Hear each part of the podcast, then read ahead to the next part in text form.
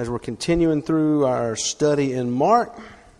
We are uh, rocking our way along in our new series titled Leave Your Mark. And just as a, as a reminder to us, the whole premise of this book is that by the time Mark wrote his gospel down, a lot of the early church fathers, those and those that had been in contact with Jesus, were being taken out. Peter was going to die soon. Paul was going to die soon. And Mark realized that while Paul had already written the majority of his letters, no one had actually taken the time to write down the story of Jesus.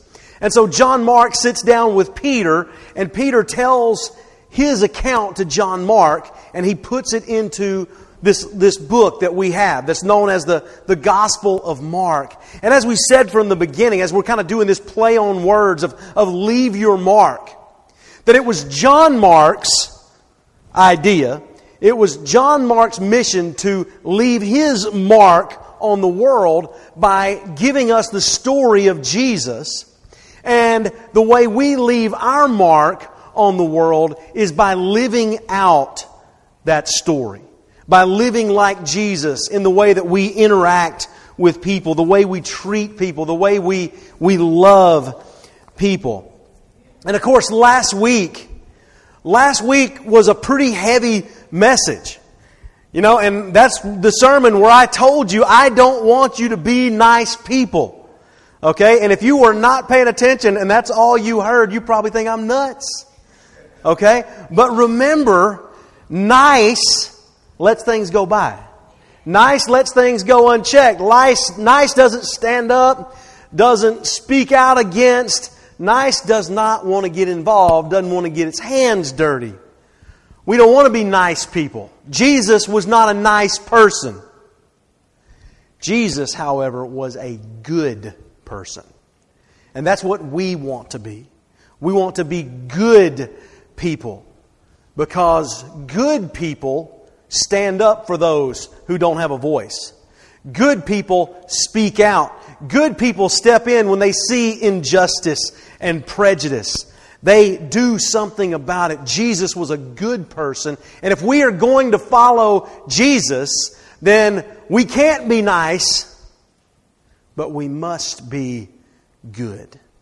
If we're going to be like Jesus, if we're going to leave our mark, leave our mark on the world. Well, today we're talking about labels. Now, I don't listen to a lot of country music. Any country music I do listen to comes from several years ago. And one of my favorite country songs is by a Georgian named Doug Stone, who you're probably familiar with. And that song is called Warning Labels. Anybody know that song? You ought to put warning labels on what? Those sad country songs harmful to your heart when you're left all alone. If you're drinking, which I don't do, but if you're drinking, you'll start thinking about a love that went wrong. They ought to put warning labels on those sad country songs. And then an addendum at the end. There's nothing harder on my heart than old Haggard and Jones. They ought to put warning labels on those sad country songs. Okay, so there you go. I do know some country music. I just have to go back a ways to get it. But that was, you know, that's one of the few country songs that I really, uh, that I really, really like. Uh, and it has this play on, on labels. Okay, and we need warning labels, right? I mean, they, they caution us against things. You know, you, you pick up a jar of, of clear liquid and you don't know, if it's not labeled, you don't know if it's water or hydrochloric acid. You know, a warning label is helpful in that situation, is it not? Yeah. So we need, we need those kind of labels. And some labels are good. Some labels are very helpful, but there are other labels that are not helpful, right? And that's kind of the ones that I want to focus on today. Uh, have you ever been labeled for anything? You've been labeled by something fairly or unfairly. Raise your hand. Yeah, pretty much all of us in here. Well, I've been labeled several times throughout my career. Okay, and you don't stay in ministry very long without picking up some kind of label. And I, and I cover the, I cover the spectrum. Okay? There are those that say, I am too liberal. Okay? I've been, I've been called liberal for probably for most of my career because I'm strong on grace and I'm soft on sin. You ever heard that one? Okay? And because, you know, I, I believe stuff like we should love all people. Okay? And we should show that to others. Uh, there was this youth, uh, youth event that I was supposed to speak at one time in, uh, in North Alabama in a fairly conservative area. And because I'm, I'm controversial, uh, because I talk about grace a lot and I talk about mercy and God's love, that there was somebody that actually protested against me being there, okay? Uh, but then I hit the other side of the spectrum too. About 12 years ago, uh, I spoke out against abortion and what my thoughts were, and then all of a sudden I was too conservative. Okay? I shouldn't have those kinds of views, and I needed to be, I needed to be more open minded. And so I've been labeled in both of those ways. One of the most hurtful ones I dealt with came from a coworker at a church a number of years ago who looked me in the eye and said, You are Holy Spiritless. You don't have the Holy Spirit living in your life. And of course, what I wanted to say was, obviously, obviously I do, because it's the Holy Spirit that is restraining me from knocking your head off. You know, that's what I wanted to say. Okay, but I didn't. The Holy Spirit quelched that one too, okay? But labels, labels are not fun. You know, some of them, yes, some of them are good. Okay? You know, when somebody labels us a, a, a Christian, that's a, a good thing. If somebody is a moral person, an upright person, a good person, you know, those are good labels. But then there are others that are are not. But you see, the problem with negative labels is that they often come from our actual or perceived faults, weaknesses, and failures. You ever notice that? And here's the other thing they don't give us the full picture of a person's life. You know? You know that person who's made one mistake and then they're known for that mistake the rest of their life?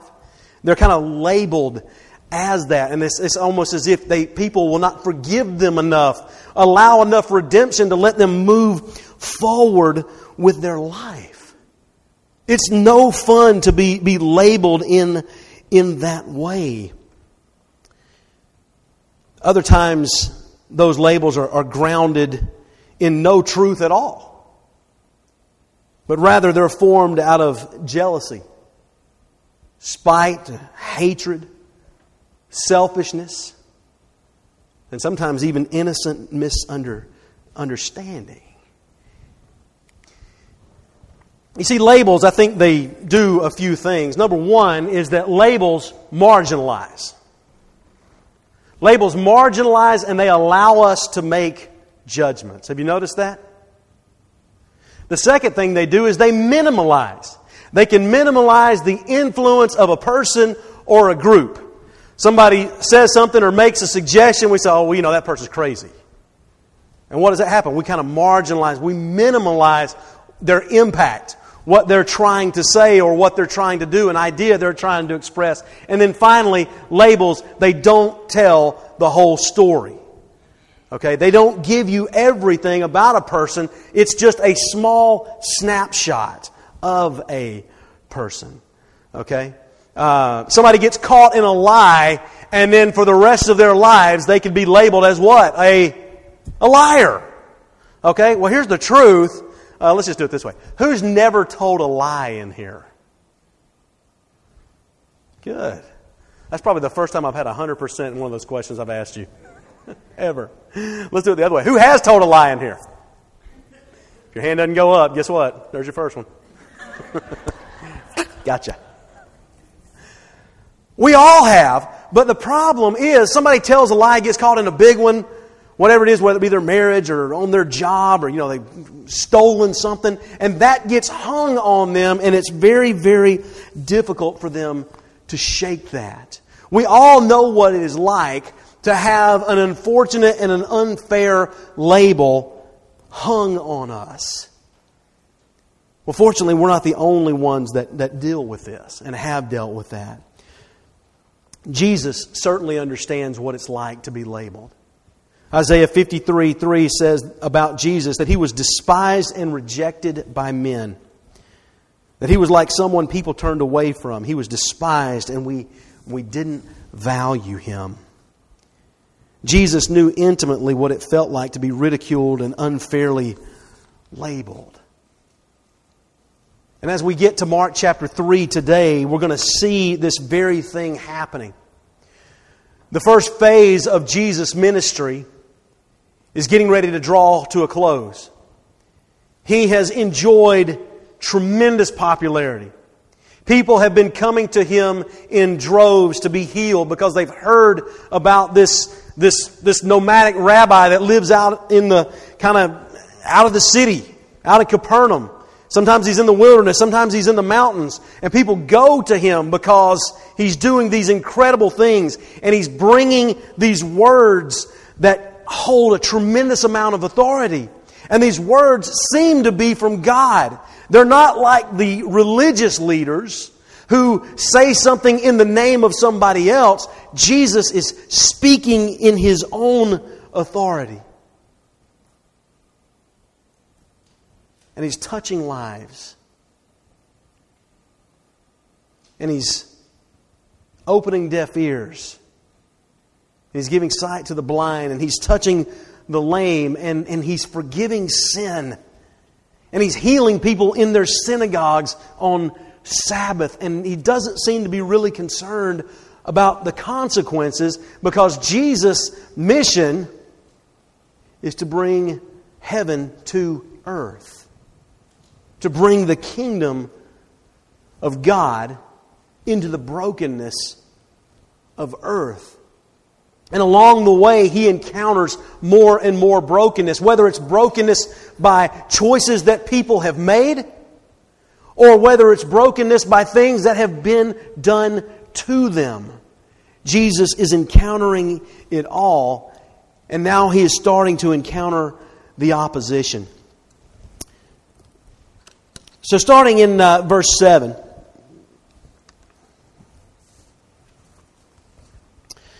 says that Jesus departed with his disciples to the sea, and a large crowd followed him from Galilee. And a large crowd followed him from Judea, Jerusalem, Idumea, beyond the Jordan, and around Tyre and Sidon. The large crowd came to him because they heard about everything that he was doing. Then he told his disciples to have a small boat ready for him so the crowd wouldn't crush him. Since he had healed many, all those who had diseases were pressing in to touch him. Whenever the unclean spirits saw him, they fell down before him and cried out, You are the Son of God. And he would strongly warn them not to make him known. Okay, so his popularity has grown to a level that now he has to tell his disciples, Look, have a boat ready because they're crushing in around me. Okay? Have this boat ready for me. So if I need to get out of here, I can get out of here. But he's healing these droves of people that are coming to them. Now, then, watch verse 13. Jesus went up the mountain and he summoned those he wanted, and they came to him. Now, that's interesting that Mark words it that way. Okay? Why do you suppose he does? Why do you think it says that Jesus went up on the mountain and he summoned those that he wanted? Well, keep in mind, You've got hundreds and hundreds of people who are coming to Jesus. And we've already seen a couple of different incidences where someone has been healed and Jesus said, What? Don't tell anybody. And he told and they told anyway, and what was the result? more and more people came. The reason Jesus said, Don't tell anybody that I've healed you, is not you know, this reverse psychology thing that some people have suggested. Well, don't say it. And then they go and say it, and you get these results. It's because Jesus didn't primarily want to be known as a miracle worker. That was not his main reason for coming to earth to be a, a miracle worker. He's coming to usher in the kingdom of God. He's coming to break the reign and the rule and the power of Satan and sin that is plaguing humanity and has plagued humanity for a long, long time. And so he's drawing all of these people, but he's looking around the crowd, and you know how this goes with crowds. Crowds are fickle, right? Crowds, you know, they, they, they do some crazy things. And so Jesus is looking around the crowd, and he, somehow or another, he determines who he wants. He's choosing followers, not fans. Does that make sense? Remember that study we did several years ago? Not a fan? Jesus got lots of fans, right? But what he's really looking for are people who are willing to follow him. You know what a fan does? A fan sits and watches. A fan cheers Jesus on. A fan leaves no mark. But a follower, a follower takes to heart the words that Jesus said, like, love God with everything you've got and love your neighbor the way you love yourself. A follower takes up his cross or her cross daily and follows after him, putting others first. So Jesus is calling people. He's calling his followers because he needs help. Because he needs others. You know, Jesus, he is God, and he could have done this all alone, but he is empowering other people. He is delegating people to go out and to make a difference. And so it's then that he calls, he calls the twelve. He appointed twelve that he also named apostles to be with him, to send them out to preach, to have authority to drive out demons. He appointed the twelve. To Simon he gave the name Peter. To James, the son of Zebedee, and to his brother he gave the name Boanerges, which means, means sons of thunder. Andrew, Philip and Bartholomew, Matthew and Thomas, James the son of Alphaeus, and Thaddeus, Simon the Zealot, Judas, and Judas Iscariot who betrayed him. And so he calls these 12 to them because he knows that this is not his mission alone. And so he calls these guys and he gives them the authority to go and to drive out demons, to go and proclaim the good news to all the people that they come in contact with. Now, then, watch verse 20. As Jesus entered a house, and the crowd gathered again, so much so that they were not even able to eat. Then, verse 21. When his family heard this, they set out to restrain him because they said, and here's the first label what? He's out of his mind. Your family ever said that about you? Come on now. Amen. Yeah. They know he's Jesus. I mean, they know who he is. They grew up in the house with him. Okay? To him, to them, he's, you know, he's their brother. And yet he's out making all these outrageous claims, and all of these people are coming to him and they show up at this house where there's this huge crowd of people. And it says that they are there to restrain him. You know what that means? That means literally to physically take hold of him. They want to try to control him. Okay? They want to try to control what he's doing. And perhaps, you know, they're genuinely concerned about him. Uh, maybe they're embarrassed by him. Or maybe they truly believed truly believed that he was crazy. Then here comes the second label in verse 22. The scribes and the Pharisees who had come down from Jerusalem said, He is possessed by Beelzebul, and he drives out demons by the ruler of demons. And so there's another label. The, the religious leaders, the people that are supposed to have it all together, the ones that have trained for years and years and years and have memorized the Torah and a whole lot of other scripture. The ones who should recognize Jesus above anybody else, they don't recognize him.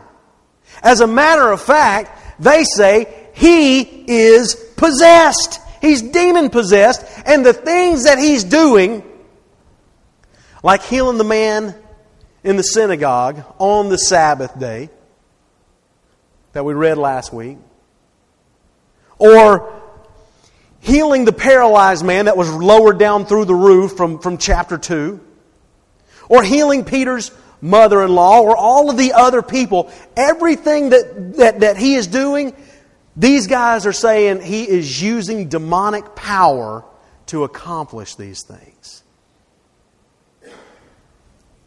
He's using the work of Satan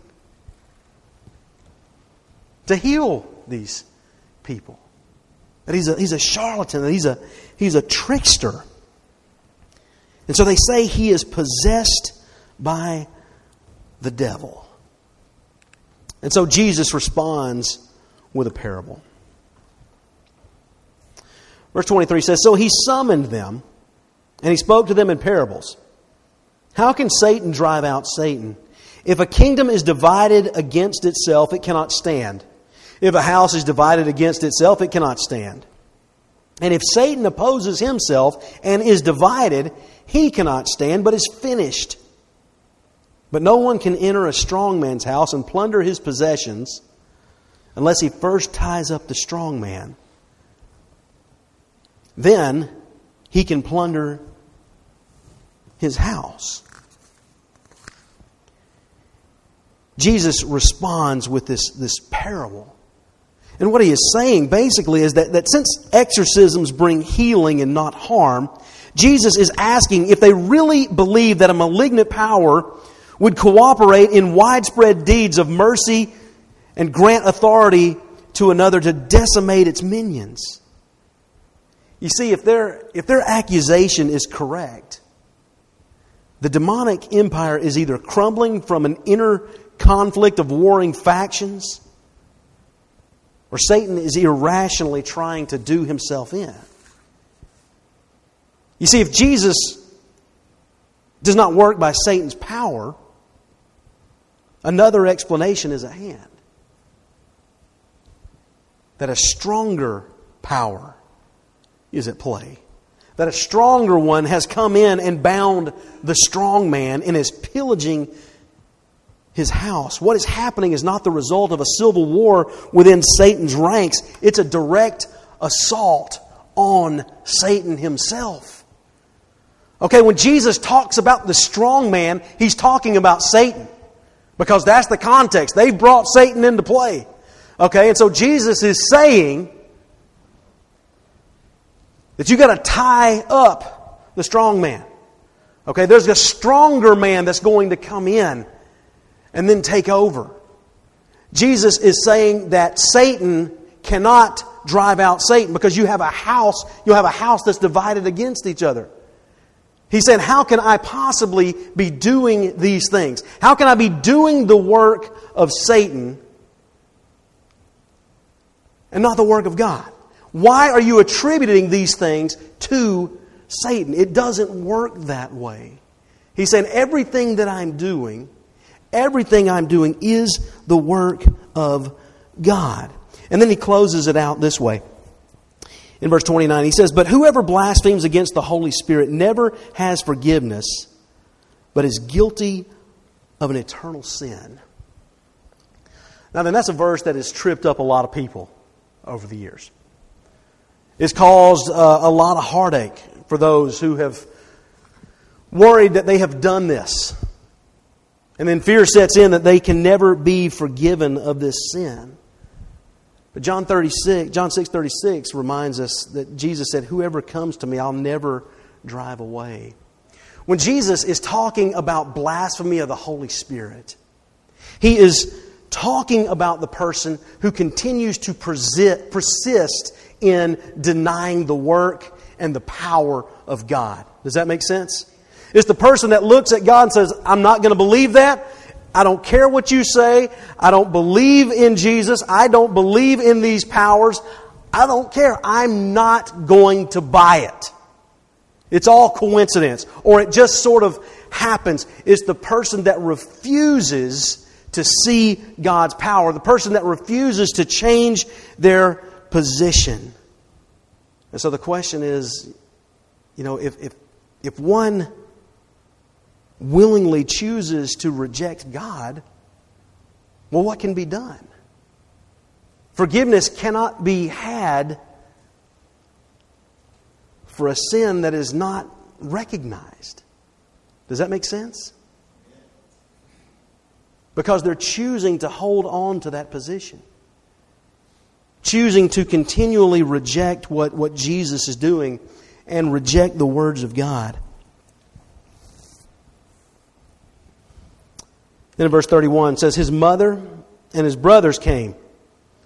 And standing outside, they sent word and they called him. Now you know it's in, you know you're in trouble when mom shows up. All right? His family was there, but now mom is there.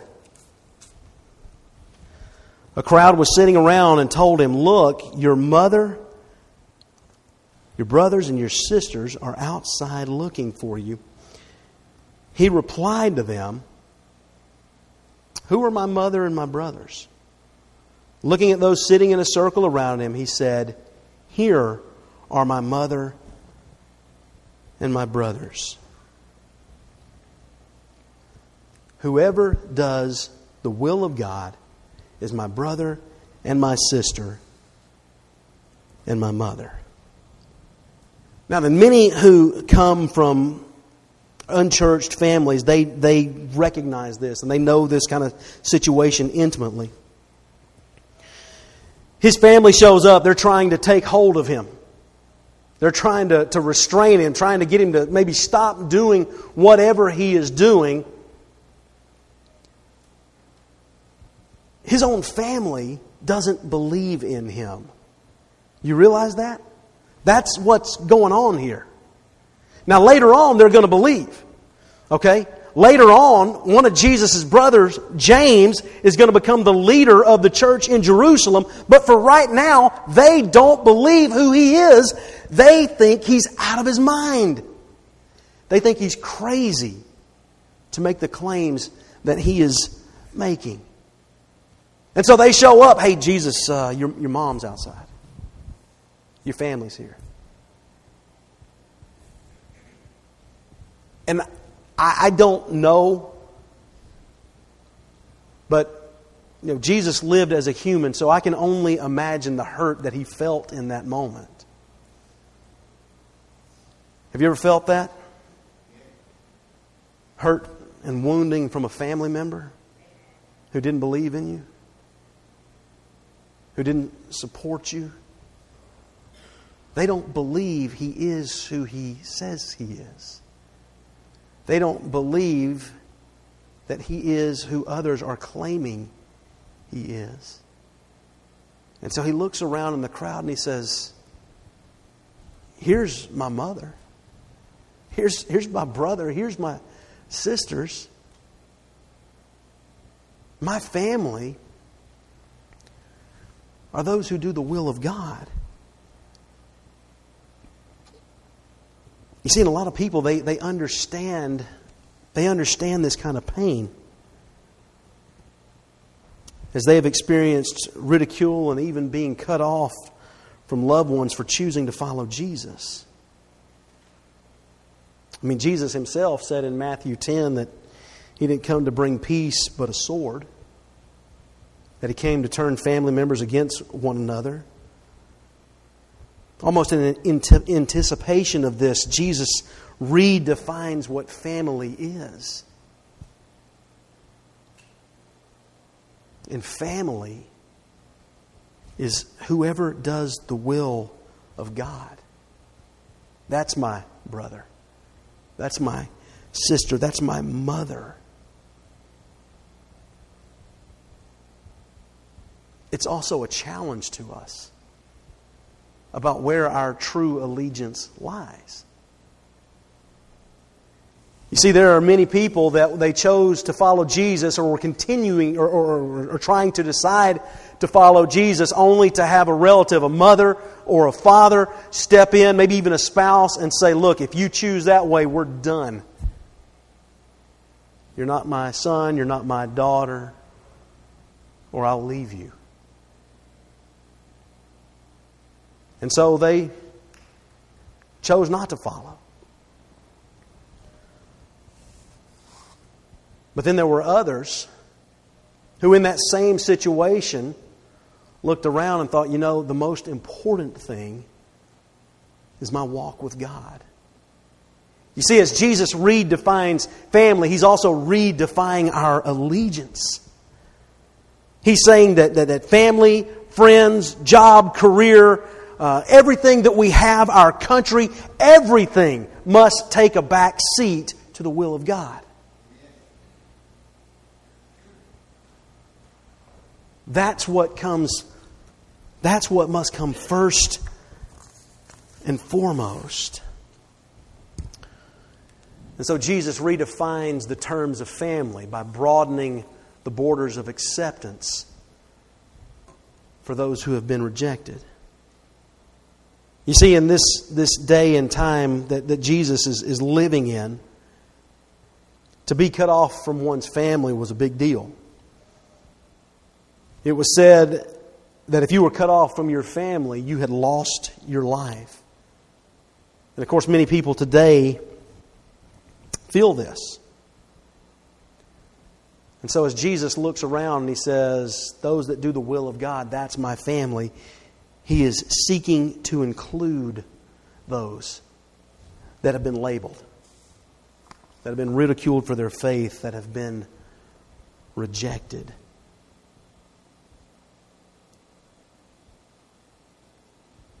The gospel of Jesus is for all people.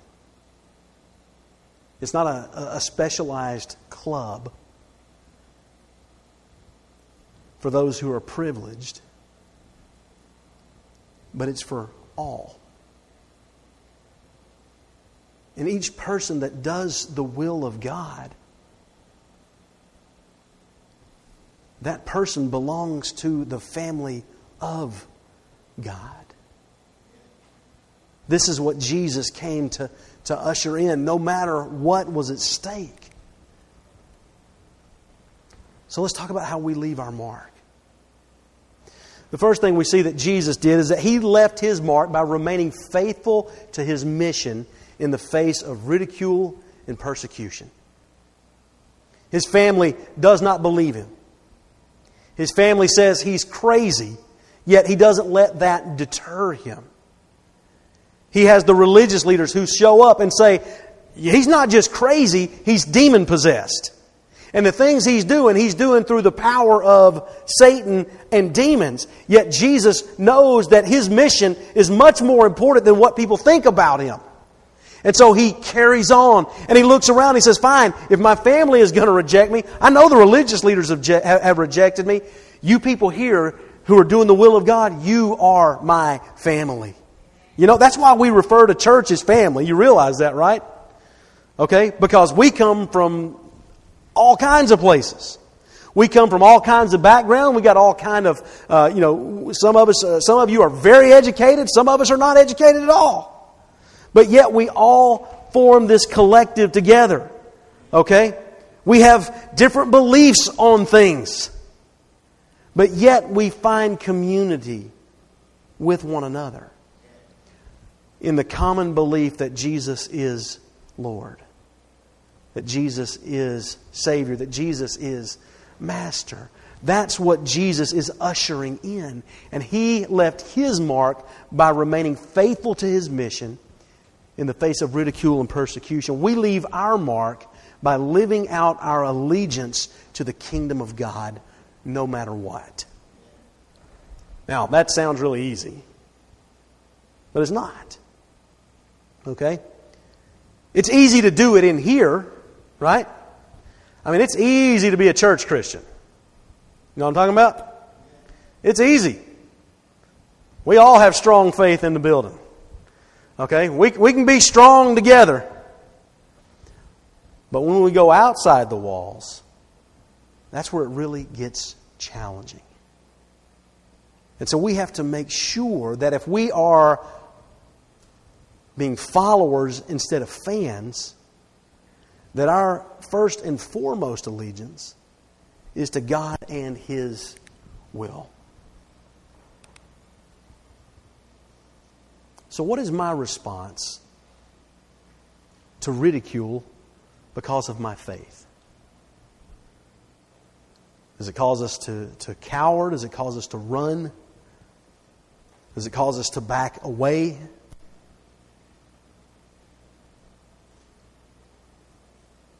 Or do we keep in mind the way of Jesus?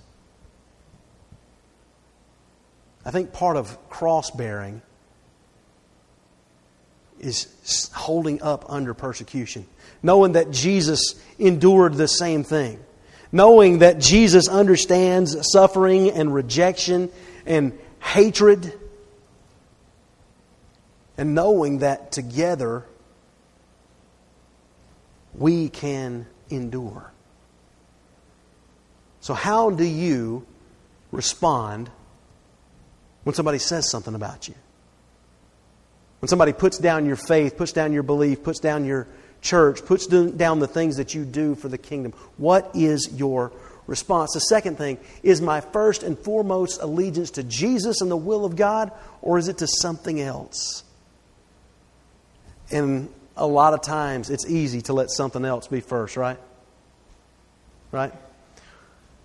We're coming into one of my least favorite times ever as a minister. You know what that time is? Election season. Because election season is one of the ugliest things going right now. You got Christians on both sides of the aisles that say some of the most ugly things slinging mud, all kinds of stuff. Come on, people. That's not the kind of mark we need to leave. We have to make sure. Now, I love our nation. Okay, I love our freedom. I love all of that. But I have to make sure that I love God and Jesus and God's mission more than I love anything else. Okay? And sometimes I'm afraid we can get so caught up in nationalism that it overrides our faith and our Christianity. And so I want to encourage all of us in that time have your beliefs, believe what you believe. I'm not here to change your beliefs. I'm not going to preach about your beliefs politically. But be good as you believe them. Does that make sense? Last question. Do I believe, or is my first, uh, first and foremost allegiance to Jesus or the will of God and the will of God or something else? If not, if it's not to the will of God, then what do I need to do or what do I need to change to allow Jesus to be Lord and Master of my life? There's all kinds of stuff that could be the answer to that. Anything that detracts us from and distracts us from following God's will above anything else. Anything that pulls us off God's will is something that it needs to be bumped way down on our priority list. What did Jesus say? Seek first the kingdom of God and his righteousness. And what? Everything else will take care of itself. So, where is our allegiance? People are going to put all kinds of labels on us. All kinds. Some of them deserved. Okay? I mean, come on. I know some clumsy people. Okay? I know some brilliant people. Okay? But I also know some pretty unfair labels that have been given to people. You have labels that people put on you. I have them. Some of them are right, some of them are, are, are deserved, but a lot of them are harsh and they're critical and they're unfair and they don't tell the whole story of who you are. Jesus understands what it means to be ridiculed. He was rejected and he was despised by people. yet he remained faithful to his mission. That's how he left his mark. We leave our mark in the midst of being labeled and ridiculed and rejected and all of that other stuff. We, we leave our mark by aligning ourselves with God and his mission.